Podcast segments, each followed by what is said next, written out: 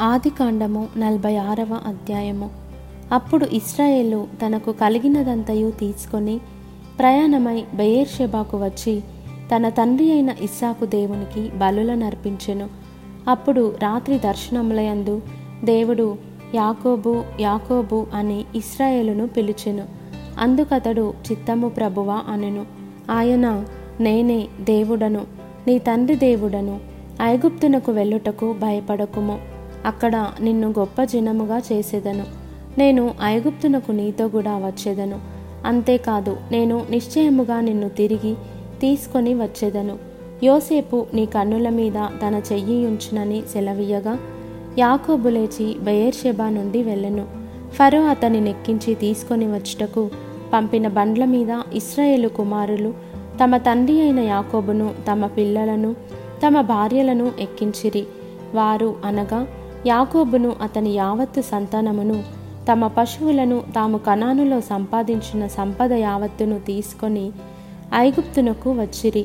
అతడు తన కుమారులను తన కుమారుల కుమారులను తన కుమార్తెలను తన కుమారుల కుమార్తెలను తన యావత్తు సంతానమును ఐగుప్తునకు తనతో కూడా తీసుకొని వచ్చెను. యాకోబును అతని కుమారులను ఐగుప్తునకు వచ్చిరి. ఇస్రాయేలు కుమారుల పేర్లు ఇవే. యాకోబు జ్యేష్ఠ కుమారుడు రూబేను. రూబేను కుమారులైన హనోకు పల్లు హెస్రోను కర్మి. షిమ్యోను కుమారులైన ఎమోయేలు యామీను ఓహదు యాకీను సోహరు. కనానీయురాలి కుమారుడైన షావూలు. లేవి కుమారులైన గెర్షోను కహాతు మెరారి. యూదా కుమారులైన ఏరు ఓనాను షేలా పెరెసు జెరహు. ఆ ఏరును ఓనానును కనాను దేశములో చనిపోయిరి. పెరెసు కుమారులైన హెస్రోను హాములు ఇషాకారు కుమారులైన తోలా పువ్వ యోబు షిమ్రోను జబూలును కుమారులైన సెరెదు ఏలోను యహలేలు వీరు లేయా కుమారులు. ఆమె పద్దనరాములో యాకోబు వారిని అతని కుమార్తె అయిన దీనాను కనెను. అతని కుమారులను అతని కుమార్తెలను అందరును ముప్పది ముగ్గురు. గాదు కుమారులైన సిప్యోను huggy Shuni Ezbon Eri Arodi Areli Asher కుమారులైన Imnah Ishvah Ishvi Beriah వారి సహోదరి అయిన షెరహు ఆ బెరియా కుమారులైన హెబెరు మల్కియేలు. లాబాను తన కుమార్తె అయిన లేయాకిచ్చిన జిల్పా కుమారులు వీరే. ఆమె ఈ పదునారు మందిని యాకోబునకు కనెను. యాకోబు భార్య అయిన రాహిలు కుమారులైన యోసేపు బెన్యామీను. యోసేపునకు మనషే ఎఫ్రాయిములు పుట్టిరి.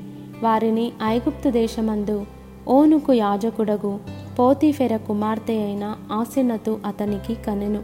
బెన్యామీను కుమారులైన బెల బేకెరు అష్బేలు గెరా నయమాను ఏహి రోషు ముప్పీము హుప్పీము ఆర్దు.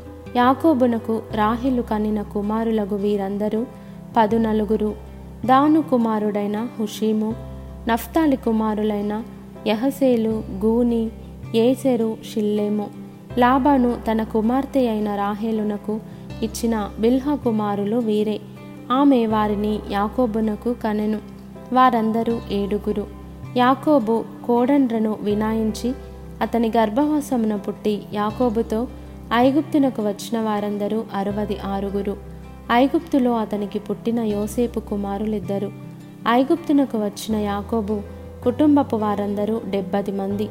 అతడు గోషేనుకు త్రోవ చూపుటకు యోసేపు నొద్దకు తనకు ముందుగా యూదాను పంపెను.